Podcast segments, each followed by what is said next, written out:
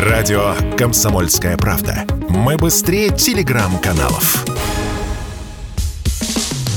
Что будет? Честный взгляд на 1 марта. За происходящим наблюдают Игорь Виттель и Иван Панкин.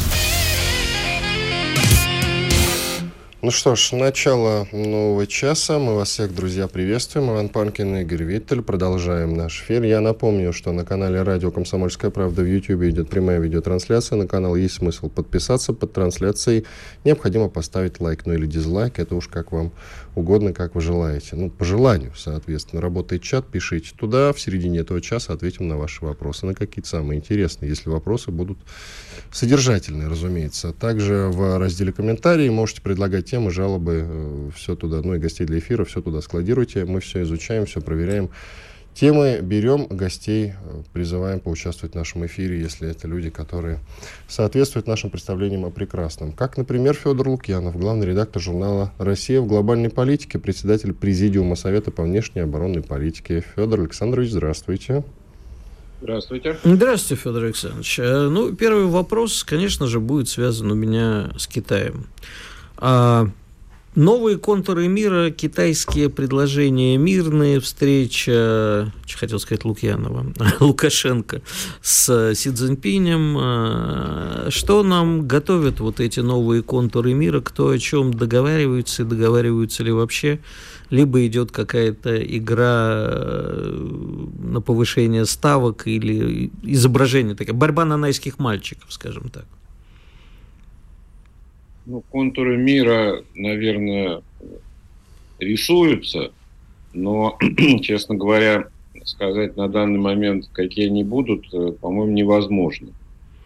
Э, что касается конкретно Китая, то Китай рисует, по-моему, сейчас пока что не контуры мира, а контуры своего поведения, потому что ему трудно.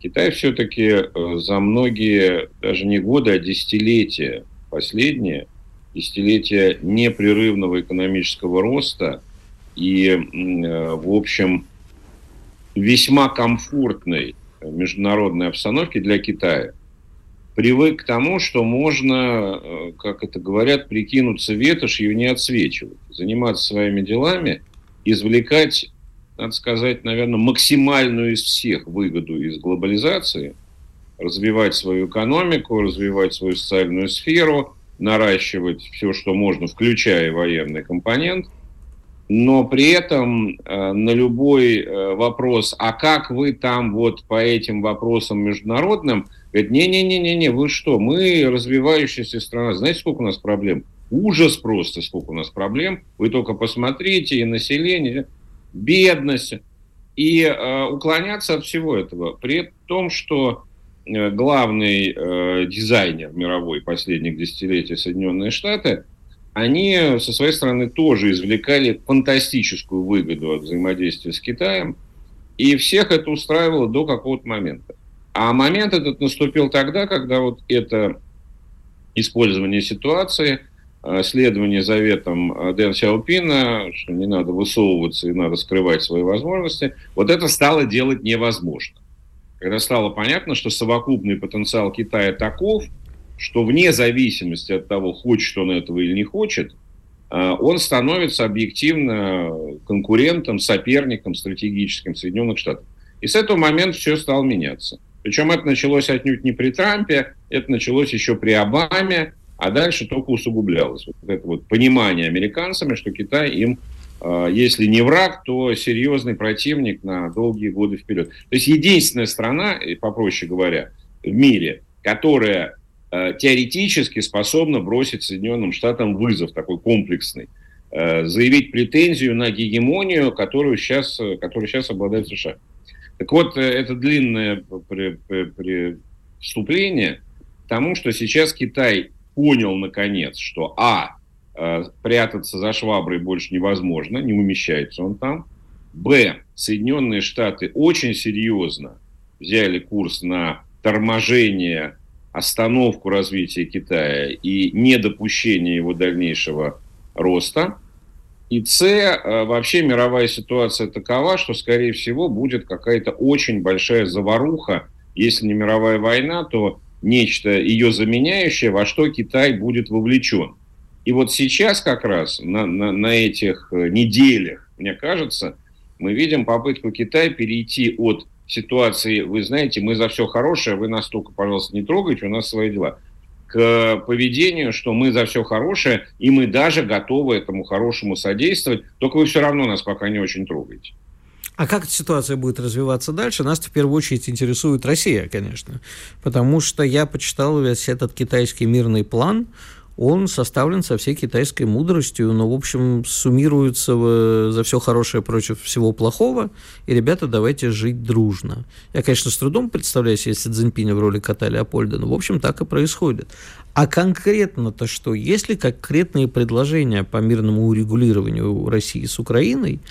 И, а, собственно, можем ли мы считать Китая вообще хоть каким-то союзником, если ну, другом, я вообще против употребления таких слов э, в политике, но каким-то союзником. Вот как сейчас эта ситуация будет разрешаться, учитывая, что, в общем, Китай не собирается уступать Соединенным Штатам, а значит, будет показывать мускулы, в том числе и в противостоянии России с Украиной.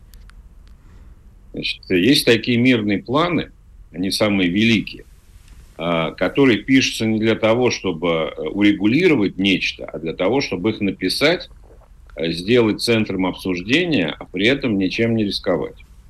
Вот китайская дипломатия э, в этом жанре преуспела до нельзя. То есть вот она научилась это делать, и китайская мирная инициатива, это ж планом даже не называется, это некий набор принципов, по украинскому конфликту, она блестящий пример. Если так посмотреть с точки зрения достигнутого результата, значит, Китай проявил ответственность великой державы, а, которая не может быть равнодушна к таким событиям. Проявил. А Китай заявил о том, что, вообще говоря, а, нехорошо так себя вести в целом всем, потому что жить надо по-другому. Заявил. Китай привлек всеобщее внимание, что уже там полторы недели все только это и обсуждают. Кто-то там поддерживает, кто-то сомневается, но все это обсуждают. Да. И так далее. То есть цель достигнута, на мой взгляд. Никакой задачи э, урегулировать, а именно в, вовлечься в этот конфликт с тем, чтобы начать чем-то пытаться заниматься, как это, ну, даже Турция в какой-то степени это пытается делать. Там, понятно, у Турции свой интерес, но тем не менее, турки очень активно работают со сторонами конфликта. Не любите вы турков, обесцениваете, как молодежь Нет, нет, нет, я, я не обесцениваю нисколько. Я, наоборот, к э, Эрдогану отношусь с большим политическим восхищением, потому что он по-настоящему мастер всех вот этих э, дел. И надо сказать, что приносит э, довольно много пользы не только себе, на всяком случае, на данном этапе. А, так вот, э, Китай этого делать не собирается, потому что если начать вот влезать во все это внутрь, пытаясь решить даже какие-то локальные проблемы, как Турция это делает, и это уже риски, риски и э, каких-то издержек материальных, и главное, риск репутации. Ах, не получилось, а Китай там. То есть они это категорически не хотят. Но э, при этом на вопрос, является ли союзником, нет, союзником не является, потому что понятие «союзник» – Китаю совершенно не свойственно. Китай ни с кем не союзник никогда. Как недавно я общался с одним очень видным китайским международником, и мы как раз этот вопрос обсуждали, и он сказал, что у Китая есть один э, пример союза, альянса, это с Советским Союзом в 50-е годы. Кончилось, с их точки зрения, очень плохо. Поэтому нет, больше не надо. Но при этом тот же самый мой собеседник – он постоянно говорил в разговоре слово «блок», э, говоря о Китае и России.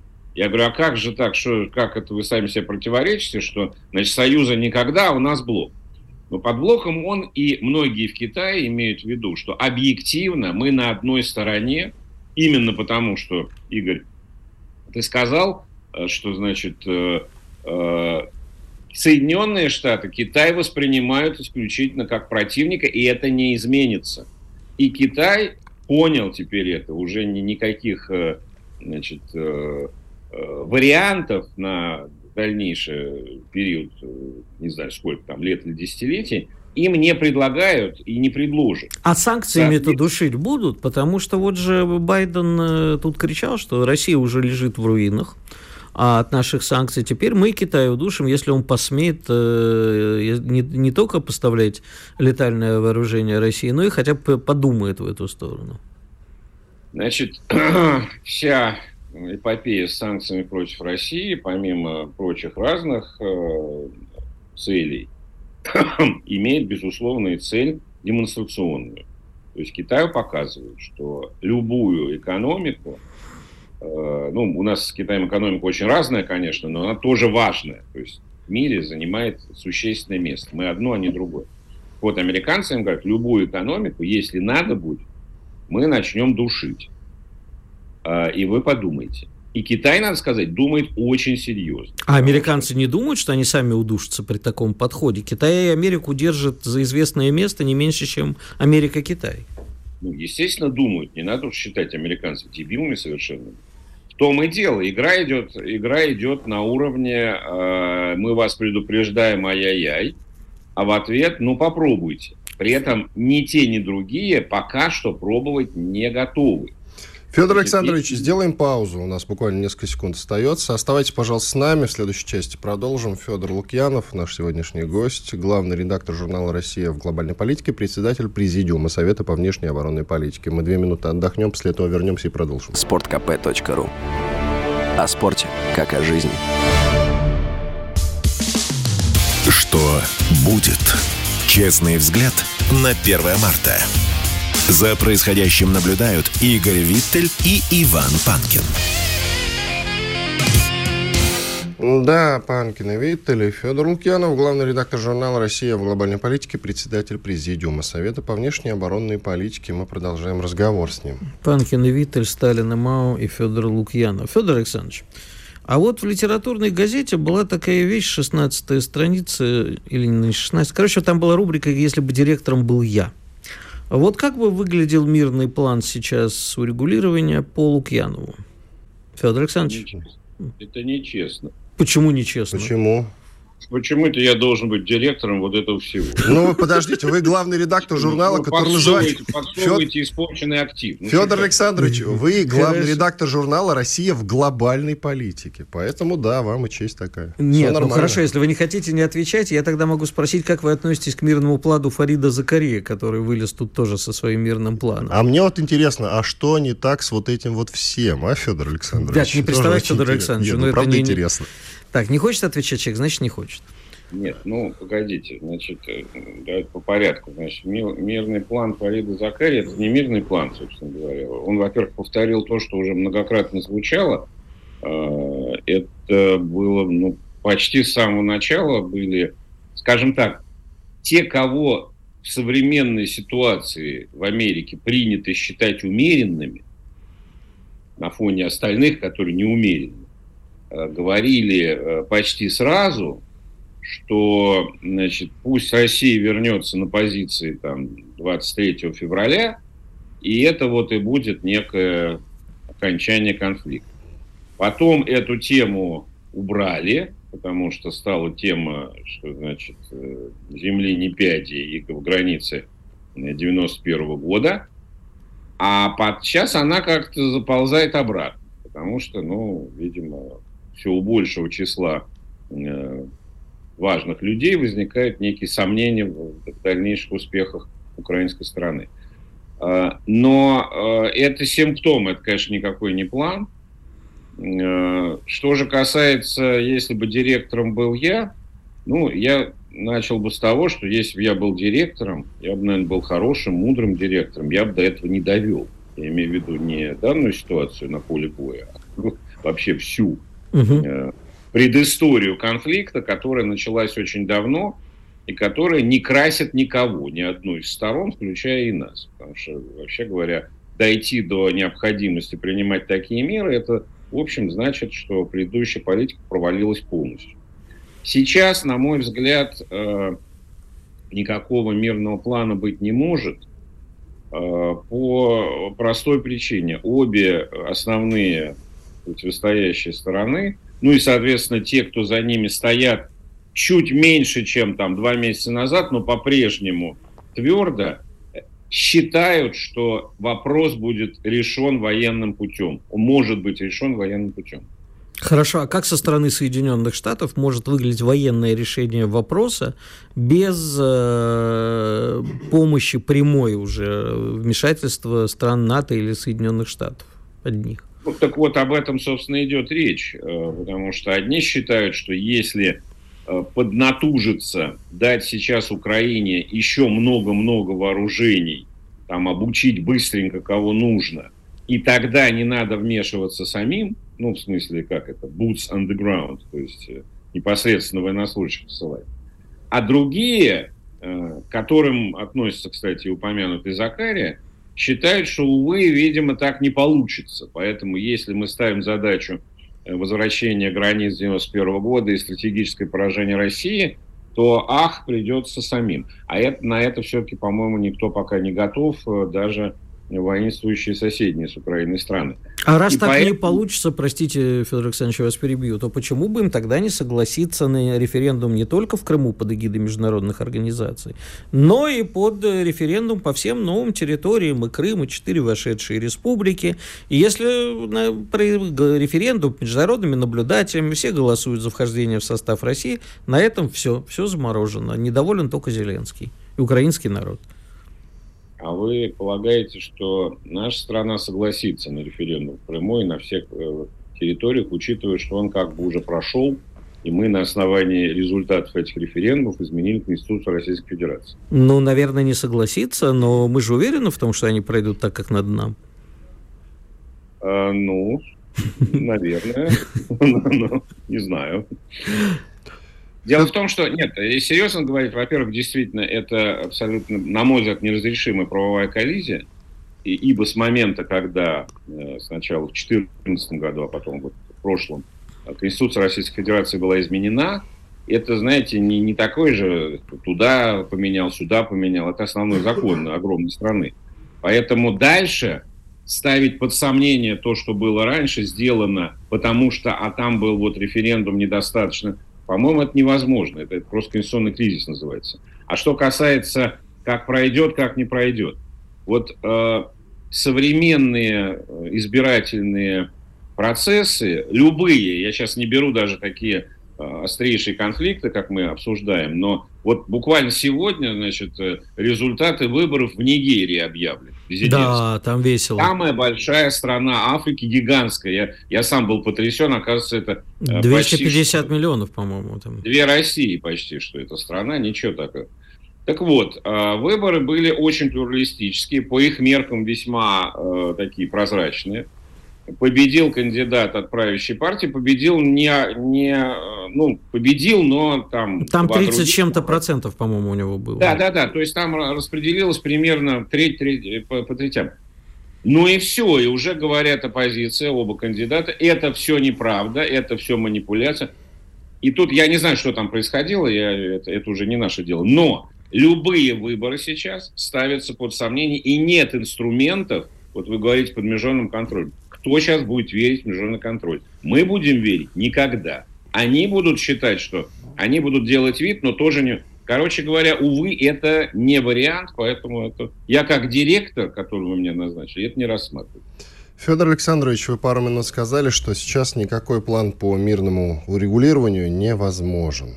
А раньше ведь часто в информпространстве звучало вот это самое слово «переговоры», к которому большинство из нас относились со скепсисом, а кто-то с ужасом и с негодованием даже. Сейчас же слово «переговоры», слава богу или не слава богу, не звучит. В информпространстве некоторые радуются, например, я. Зато появилось другое слово. Оно называется «заморозка конфликта». Очень уж много сейчас об этом говорят. Наверняка как-то почву почву прочувствуют. А вы как относитесь к заморозке потенциальной? Она нам нужна или нет? Пойдет ли на пользу? Возможно, невозможно? Пожалуйста. Вы знаете, мне кажется, я не специалист по военным делам совсем. Это вообще не про военную как бы тематику. Нет, это, это, нет, понимаете, это, мне кажется, должно быть про военную, потому что вопрос не в том, нужна заморозка, не нужна заморозка. Значит, э, наступает момент, когда становится ясно, вне зависимости от политических раскладов, что, допустим, состояние воюющих вооруженных сил наших ли, их ли, еще чьих-то, таково, что, во-первых, добиться чего-либо, ну, непонятно как, не, нету перспектив на обозримое время. Во-вторых, э, ну, они настолько истощены и измождены, что, ну, действительно требуется какая-то пауза для э, переподготовки, так сказать, потенциала и ресурсов. Вот тогда, тогда наступает заморозка. Потому что, если вспомните, чаще всего апеллируют к э, корейскому варианту. Я, честно говоря, совершенно не представляю себе, как практически может выглядеть корейский вариант, то есть замораживание вдоль, вдоль определенной линии на долгий срок при том, что э, у нас линия фронта, если перенести на карту Европы, это где-то от э, Варшавы до Барселоны. Как вот заморозить такую и как гарантировать? То есть это сильно хуже, чем Минские соглашения, не, не к ночи будут помянут. Варша, Варшаву им, Барселону нам чего? По-моему, по ну, если, нет, если так, то, конечно, я за, но пока вроде вот, поэтому я заморозку теоретически не исключаю в тот момент, когда станет понятно, что ну, ну, нет больше возможности э, вести боевые действия, а продолжение их несет риск там обвала с той или другой стороны. Но, во-первых, мне кажется, пока это совсем не, не является тем риском, который рассматривают. Во-вторых, еще раз, э, заморозка это, во-первых, чрезвычайно сложная техническая вещь на таком огромном э, расстоянии.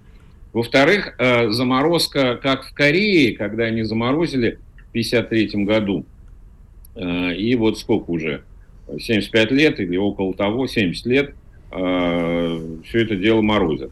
Тут не получится, это будет, безусловно, пауза к следующей фазе, потому что ни та, ни другая страна не будут удовлетворены результатом. Да, еще что я вспомнил про Корею, что ведь тогда вот эта линия, примерно по 38-й параллели, она ведь установилась через полгода после начала войны. А дальше, два с лишним года, стороны пытались ее изменить. И когда стало понятно, что нет, вот она вот стабилизировалась, и так и есть, вот тогда заморозили. Собственно, что мы сейчас имеем. У нас, по-моему, пока ничего близко, никаких условий похожих нет. Спасибо большое. Федор Лукьянов, главный редактор журнала «Россия в глобальной политике», председатель Президиума Совета по внешней оборонной политике. Так и был с нами на связи. Председатель Президиума Верховного Совета Советского Союза. Я бы хотел добавить, вы тут про Варшаву, про Варшаву и Барселону рассуждали, ты, кажется, сказал Варшаву и Барселону нам. Нет, а Варшаву ведь... им, Барселону нам. А, вон оно что. Там... Ну, в принципе, неплохо поделил, хотя Варшава ближе и как-то логичнее, к тому же она когда-то была в составе, но я вот что хочу сказать. Когда-то ведь мы всерьез рассуждали над э, планом э, Владивосток-Лиссабон. Да. Измельчали наши международные амбиции. Уходим на перерыв. Радио «Комсомольская правда». Мы быстрее телеграм-каналов. Что будет? Честный взгляд на 1 марта. За происходящим наблюдают Игорь Виттель и Иван Панкин. Панкин и Виттель действительно с вами по-прежнему продолжаем. Экономический блок. И сегодня у нас в студии, что необычно для нас, э, Игорь Фролов, заведующий лабораторией Института народохозяйственного прогнозирования Российской Академии Наук. Игорь Эдуардович, здравствуйте. Доброе утро всем, кто нас слышит. Э, здравствуйте, Игорь Эдуардович. Первый вопрос. Знаете, тут приходило несколько экспертов к нам, ну, по видео в студию к нам редко кто заходит. Прям да не хотят на тебя смотреть просто Да, вблизи. просто, да, э, не, не, неприятная зрелище, согласен. А, и э, на мои вопросы, а что же будет с российской экономикой, вот у нас здесь в этой отрасли спад, здесь спад, здесь спад и здесь спад. Они говорят, ничего, ВПК все вытащат. Спишем все на ВПК. Но, в общем, а как вам кажется, ВПК и смежные отрасли вытащат российскую экономику хотя бы в этом году? В этом году нет, э, потому что есть краткосрочные эффекты, есть долгосрочные. Поэтому надо бы нам с контекстом определиться сразу. Либо мы говорим про отдельные отрасли ОПК, да, это одна беседа. Либо мы говорим там, не знаю, про добавленную стоимость, то есть связь с ВВП, это другая тема, да. Ну, либо мы говорим вообще про связь с экономикой, это еще более сложная экономисты любят про стоимость говорить, если мы говорим про вытягивание экономики, да, но это совсем сложно. Ну, а давайте упростим. Понимаете, для меня, как для человека примитивного, благосостояние и ВВП, оно ничего не значит, пока оно не... Э... В доходах не... Да, пока это не отражается на кармане простого гражданина. Вот мы видим, э, что у нас вот в этой отрасли 80% э, импорта, да, вот тут вот у нас Э, санкции, значит, мы тут и у нас своего нету, и мы приходится закупать окольными путями, значит, дорожает, значит, это плохо. Государство делает что-нибудь, чтобы это плохо устранить, да, значит, государство молодец, не делает, значит, опять плохо. Вот как вы смотрите на российскую экономику за прошедший год? И вот э, сейчас в перспективах сделало государство что-то такое, в том числе э, в области ВПК, да, что потянуло за собой другие отрасли, другие технологии, мы так резко э, где-то прибавили, а может и не резко. Не, ну, понятно, что в области оборонного комплекса государство делает ну, очень много, особенно понятно с прошлого года. Но опять в разных отраслях ситуация просто разная. Если мы говорим про благосостояние, то, очевидно, мы говорите про зарплаты, собственно, тех, кто работает в оборонном комплексе. Да? Это много сот тысяч человек, ну, но все равно это мало по сравнению со всеми занятыми. Да? Это всего несколько процентов. У них благосостояние точно увеличивается. Ну, а, соответственно, как? Ну, у нас, знаете, есть такая тоже примитивная мысль. Вот у нас есть труба, была. Да. Мы, как бы, вот те, кто обслуживает эту трубу, там, грубо говорили, 40 миллионов а остальные типа нам не нужны. И, в общем, кормятся эти 40 миллионов за счет не только прямой вовлеченности, ну и все сервисный вклад в экономику. Он в, в Америке сколько там доля сервисов в ВВП? 70%, по-моему, уже. Это так, но только мы сейчас говорим тогда немножко о разных вещах. Когда мы говорим про трубу, мы говорим про включение российской экономики в мировую. Угу. То есть это не наша, на самом деле, нефть и газ, раз мы продаем это много лет. Да, это просто кооперационная Да и доходы связь. от этого не наши. Ну, отчасти все-таки наши, но не полностью, да. И ТЭК действительно как бы это ключевой сегмент в этой ситуации, да. Ну вот. Когда мы говорим про оборонный комплекс, да, этот наш комплекс сто процентов, там, так сказать, он автономный у нас во многом, да, начиная там еще с советской власти. Вот. Он действительно тоже производит часть стоимости, даже экспортировал до 22 года достаточно много, да. То есть, в общем-то, частично себя даже и окупал. Да? Но эффекты ОПК – это не только доходы, да, это эффекты, прежде всего, технологии. Да? То есть, если мы там что-то делаем, то, соответственно, мы должны затрачивать на разработку технологий. Да? ОПК много чего разрабатывает. До какого-то времени, там, условно, там, 40 лет назад, это было выгодно. Потому что вы что-то разрабатываете военное, потом происходит там конверсия в гражданское, да, ну и хорошо. Вот. А сейчас наоборот все. То есть, наоборот, гражданские отрасли опережают по, так сказать, техническому прогрессу, если мы например, электронику, да, военные отрасли. То есть, теперь этот эффект достаточно сложный.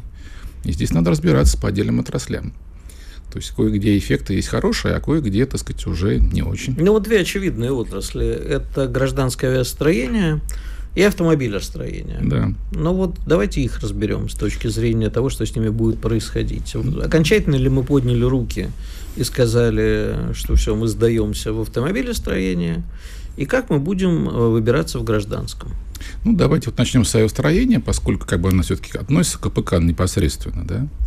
А, понятно, что по итогам 2022 года гражданское авиастроение упало. Ну, просто по понятным причинам, потому что ключевой самолет, э, так сказать, региональный, да, это суперджет так называемый, да, его резко производство упало, потому что просто-напросто комплектующие импортные, да.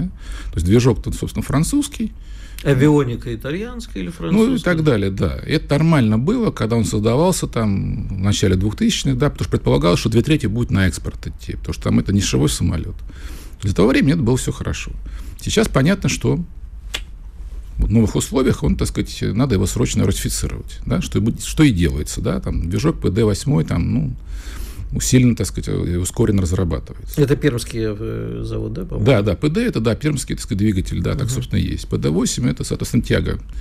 Вот, 8, да. Ну, так вот, э, соответственно, там, ближайший там год-два там будет спад, да, потом развернется производство, длительный цикл достаточно, да. Но это региональный самолет, от до Да, но может не только, я начал-то с него, mm. поскольку по нему считается статистика, да, он падает чтобы развернуть производство других самолетов, там, да, это тоже определенный цикл, достаточно большой. И, в принципе, ну, вот расчеты, в том числе нашего института, показывают, что, конечно, те планы Минпромторга не будут выполнены, там, как они обещают, там, к 28-30 году, но чуть позже выполнят. То есть, действительно, мы создадим несколько сот самолетов, действительно полностью заместим там большую часть Боингов и Эббесов, ну, которые устареет, да, часть не будем замещать, но часть заместим. То есть с начала 30-х годов у нас будет вполне автономная отрасль. Это правильно. Но пункт второй очень важный заключается, а будет ли она маржинальной, то есть будет ли рентабельной. То есть страна-то вроде большая по территории, но по экономике маленькая. То есть отрасль это будет работать. Будет ли она рентабельна? Вопрос. Ну, может быть, для нас важнее тут не прямая как бы рентабельность, а все-таки вопрос идет о территориальной связанности и влиянии верно, на экономику. Верно, да. Сейчас вы говорите о том, что это обсуждается вопросы в экспертном сообществе, и, так сказать, э, в том числе и в академическом, о том, что надо принципиально поменять парадигму и стратегию развития. Да? То есть, когда мы там все это дело коммерциализировали, да, то считалось, что вот Аэрофлот, международная компания, она и будет зарабатывать деньги. Заработала деньги, купил самолеты, Боинги купила, купила. Туполев хорошо сделал, купил Туполев там, ну, неважно. Там, Но мы да. не будем забывать, наверное, еще, простите, перебью, за счет чего в основном Аэрофлот зарабатывал? Это Международный. пролет, нет, пролетные... Ну, как транзит, бы- да, но это Тран- Нет, это была значительная доля, кстати. Нет, понятно, понятно, Аэрофлота. 200 миллионов долларов, да, это значительная вещь, так сказать, да, и это, конечно, не Аэрофлот, не сам, да, это наша территория, это правда, да. Но, тем не менее, доход большой от международных, собственно, полетов, это правда. Так вот, эта модель, собственно говоря, перестала работать принципиально с 22 года, да, и действительно вопрос территориальной связности. А здесь возникает вопрос, а что мы, э, как Россия, да, собираемся это делать? Это не только авиация, да, это же дорожный транспорт, да, и водный надо развивать, да. Значит, это колоссальная программа, это другой тип регулирования экономики, принципе. Не рыночный. А, Отчасти рыночно обязательно, потому что, собственно говоря, регулирование не может без э, ценообразования возникать. Да, но это не, не оголтелая рука рынка, которая все порешает, как Это говорили в естественно, 90-е. да, да, это конечно, конечно, да. То есть это другая задача. К ней подбираются 100%, то есть она обсуждается, да, но это не один, не два года. То есть эффекты более-менее начнутся в среднесрочной перспективе, то есть ближе к 30 году. Именно Мгм. так. А как мы до этих 30-х годов-то жить будем? Это Ну хороший вопрос. Э, Смотрите, если про авиацию опять, давайте уточним. Ну, вопрос. давайте. Вот э, с- специалист авиации говорит, ничего страшного, нет запчастей, разберем Боинги, нам е поставят китайские, у нас все не так плохо, мы справимся. Вот это все меня очень напрягает, потому что историю с китайским контрафактом я достаточно хорошо, к сожалению, знаю. И э, как мы будем без запчастей, без обслуживания и без всего прочего, даже, и не хочу слово доживать употреблять, но еще 7 лет до начала 30-х годов, ну как это произойдет? Значит, это произойдет не очень хорошо, но мы будем доживать 100%. Смотрите, решения как бы в этой ситуации могут быть паллиативные, компромиссные, да, и системные. Да. Вот только что мы говорили там про территориальную связность, это системное решение, да. Оно не строится за год, за два. Решение о том, что мы перевели в юрисдикцию несколько сот самолетов, да, и тем самым лишились обслуживания, да, это такое паллиативное решение. Но плохое, но оно паллиативное, да, то есть вынуждены были принять весной, да, деться некуда. Теперь о чем говорите? Вы говорите про ремонт, да, соответствующие там сертификаты надежности и все остальное, да, это действительно проблема. Это реальная проблема. То есть э, сертификацию придется переделывать на российскую, это очень долго, да. Ну и плюс вариант, ну хорошо, мы сертифицировали, китайцы признают или нет? Вопрос, да. Хотят ли под санкции попасть или нет, да? То есть это вопрос не к нам. Да? Ну, это вопрос вопросов, чего хотят китайцы. Это верно, да. Но э, ведь у нас задача в данном случае не просто, чтобы самолеты летали, да, а чтобы наши пассажиры летали, да. Поэтому вы договариваетесь с китайцами, да, и китайские авиалинии вас в Пекин, и не только в Пекин, пожалуйста, довезут. А, понимаете, в чем дело? Тут же еще есть один вопрос. У нас полностью была убита малая авиация. Это да. А территориальная связанность, то есть никто, как всегда, рыночек порешал, никому это не нужно экономически. А для развития, для стратегии развития страны это нужно. Совершенно а вот верно здесь у нас говорите, да. ничего нету. Да, потому что, собственно, Ан-2, э, так сказать, тянушка знаменитая, естественно, что, да, бессмысленно его возрождать, да. Тебе нужно самолет, так сказать, и там до 10, до 10 мест, да, и 20, и 19 местный, да. Был такой проект, мы брали чешские, соответственно, самолеты. да. Дельки, которые... Да, да, они хорошие для, для своего класса. Но теперь тоже все, с 22 года, да. Уральский, собственно говоря, завод, который это собирал, да, крупный, он теперь не работает, да. Надо разрабатывать. Действительно, ММС разрабатывается, там проект Байкал так называемый. Есть такой проект, но опять-то через несколько лет. Так не будет пока. Э, как было сказано в фильме «Обыкновенное чудо», потерпи еще, может, и обойдется. Да, именно так. А, да. Я хочу, э, у нас эта часть подходит э, к концу, но я просто хочу сказать, что мы с Игорем Эдуардовичем еще поговорим, буквально вот на днях выйдет наша большая, надеюсь, программа «Диалоги», где мы обсудим экономику. Вы обязательно посмотрите ее. А пока напомню, что у нас в гостях был Игорь Фролов, заведующий лабораторией Института народного хозяйственного прогнозирования Российской Академии Наук. Спасибо, Игорь Эдуардович. Надеюсь, что мы Вам спасибо. в ближайшие дни с вами встретимся вновь. А пока оставайтесь с нами. Радио «Комсомольская правда». Никаких фейков, только правда. Что будет? Честный взгляд на 1 марта. За происходящим наблюдают Игорь Виттель и Иван Панкин. Иван Панкин, Игорь Виттель, и мы завершаем наш эфир в ближайшие 10 минут. Поговорим на новости, которые нас удивили, позабавили даже в чем-то. Ну или огорчили. Итак, начнем. Позабавили, огорчили. Новость следующая. В России, во-первых, запретили Фиагру, Виагру. Это произошло несколько дней назад, а сейчас появилась новость о том, что в России подскочил спрос на Виагру. Ну, там, по-моему, не запретили по перебою с поставками, кажется. Запретили. Были. Да? Запретили. Серьезно? Ну, я не, просто... В смысле, не я мы не... запретили, а запретили ее поставлять к нам. Она а, не хочет серьезно? к нам ехать. Да, а, все. в этом смысле? Я думал, что нам не Госдума хочет запретила. поднимать нам настроение. Вот. И чтобы Изящно не поднимать нам настроение, Да. э, там запретили нам поставлять э, Виагру. Я знаю, что такое решение было принято. И компания, которая производит Виагру, она решила, зачем русским людям что-то поднимать. Ну, У них и так все меньше- поднимается нормально. Будет меньше инфарктов в стране. Она же побочное, как бы, там, э, явление гораздо сильнее, по-моему, чем положительное. Но, но подскочил спрос на 50% на Виагру за последние несколько М. дней. Слушай, ну это естественно, если чего-то нету, а это пользуется спросом, то на это подскакивает спрос, все бегут запасаться, как с гречкой было. На 50%. Это ну, как-то не знаю. многовато. не Я находишь? думаю, что это, знаешь, эффект, Запасаться эффект впрок? низкой базы. А, слушай, а у меня другой. Вот в этой Подожди, новости... подожди, Ну. ты далеко уходишь. Я начну, что с э, начала специальной военной операции произошло несколько связанных событий. Во-первых, сначала был опрос о том, это еще, вот считай, год назад, был опрос о том, что люди в России начали меньше заниматься сексом. Дальше появилась новость о том, что в России подскочил спрос на презервативы. Потом уже где-то примерно к середине спецоперации, я имею в виду вот этот вот годовой промежуток, появилась новость о том, что в России упал спрос на презервативы. Сейчас появляется новость о том, что Виагра пока что отсутствует на российском рынке. Может быть, пока что, а может быть и не пока что, может быть и навсегда. Да и фиг с ней, придумаем что-нибудь свое. И тут же появляется новость о том, что подскочил на 50% спрос на эту самую Виагру. Ну или на подобные препараты, ведь есть аналоги. Вот это бы как-то вот сформулировать, Да, я связать тебе- все в одну. Послушай, ну, если читать новости всерьез, то башкой поедешь сразу. Ты же профессиональный журналист, ты знаешь, зачем это делается. Ну, не о чем писать, или не хочется о серьезных вещах, как мы с тобой тут в студии по утрам говорить, думать. Берут и, слушай, что там это? Ой, слушай, а какая-то статистика была, кто-то что-то написал, зам заведующий кафедры э, Института нестояния во время СВО заявил, что вырос спрос на Виагру.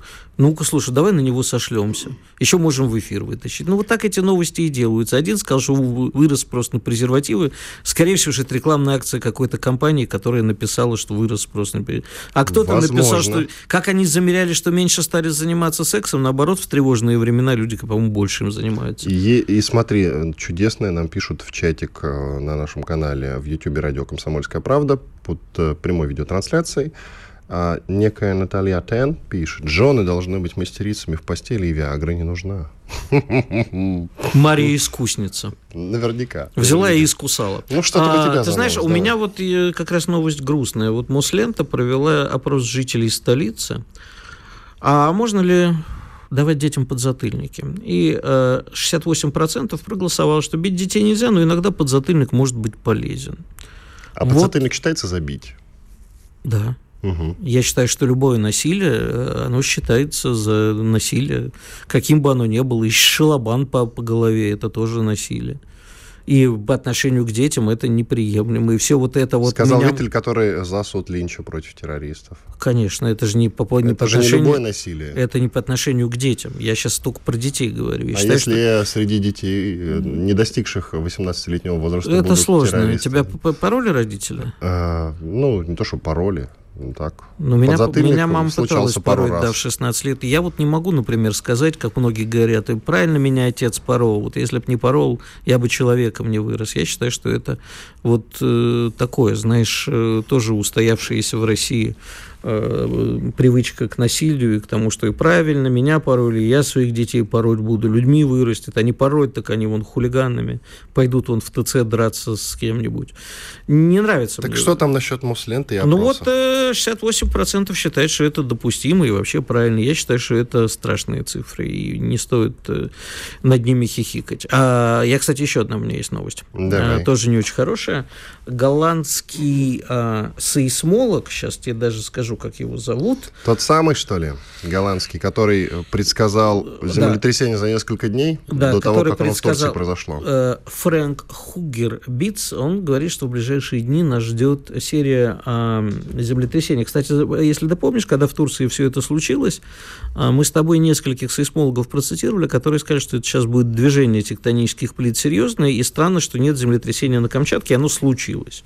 Ну, в общем, тут, я думаю, сейсмологам можно верить, поэтому будьте, пожалуйста, особенно те, кто живет в сейсмоопасных районах, и особенно на Камчатке, очень осторожны. Может а как быть, тут быть нехорошо. осторожным? Скажи, вот я жил на Камчатке, чтобы ты знал, вообще-то в Петропавловске. Я знаю, ты рассказывал. Да, и я помню. Город, как, где а, всегда полдень, И полночь. я прекрасно помню, что такое землетрясение.